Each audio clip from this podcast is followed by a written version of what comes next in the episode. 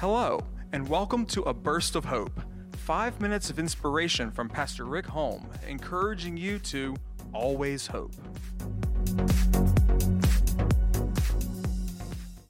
This morning on a it's a new segment on Burst of Hope. I want to talk about conciseness being a gift. You remember the TV show with Art Linkletter, Children Say the Darndest Things? Little flashback in my own life, and I, I apologize for a picture from our personal picture album, but it has to do with our grandson Hector Jr. When he was three years old, he asked me this question Appa, why do I have a body? The interesting thing about those why questions is that they pull the camera back and they get a much, much bigger picture. You see, because I live, I will make mistakes. Because I live, I will take risks. Because I've made mistakes, I will do some things differently in the future. Because I move, I will stumble. Because I love, I will have sorrow. Because I was born, I will have opportunities. But because I'm afraid, therefore, I will take no action. Because I experience things, I will remember. Because I've gotten older, I will miss what was and I struggle with what is new. Maybe it is part of the aging process, but I find myself reflecting a little more than I did just several years ago. In reflecting back over the years, I have acknowledged that I have some regrets. I must acknowledge that. According to some national statistics, I have already lived two thirds of my life. It's a sobering thought as we begin this new year. I have lived a good life. I've done many things that I am proud of. Jim Elliot once said this, and this is really a worthwhile statement by Jim Elliot, a missionary. But here's what he said I don't want a long life, I want a full life. Jesus did not have a long life, but he certainly had a full life.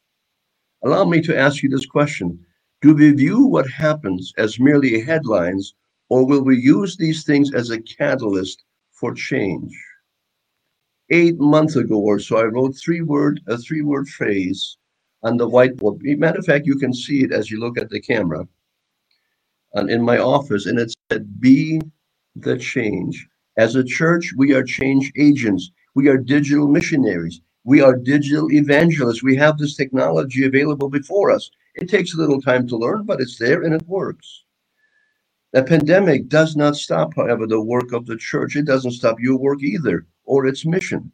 It makes us more aware that there are other tools that we can use in the fulfillment of the mission before us.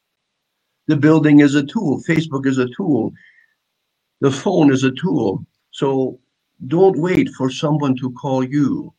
Reach out, call someone instead. Move from being, forgive my wording, self absorbed to think about others. I know there's a lot going on. I know Sister Honey was sick for seven months, very, very sick. Be the friend that you have been looking for. There will always be folks who will exploit every tragedy. Politicians tell us that don't ever waste any emergency. You see, we all have private agendas. But in the kingdom of God, we submit our private agendas to the king for his review. And then we move forward with his agenda. You see, remember that we will only be swayed by those voices if we leave our first love. Be the change you seek. Be the voice of reason you want to hear. As a free will person, you have the right to choose whose voice you want to hear.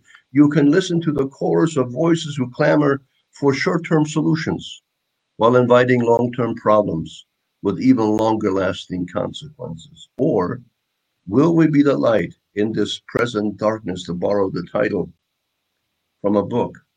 Will we be solved in a time of moral and political decay? Or will we be stable foundation during this time of social upheaval?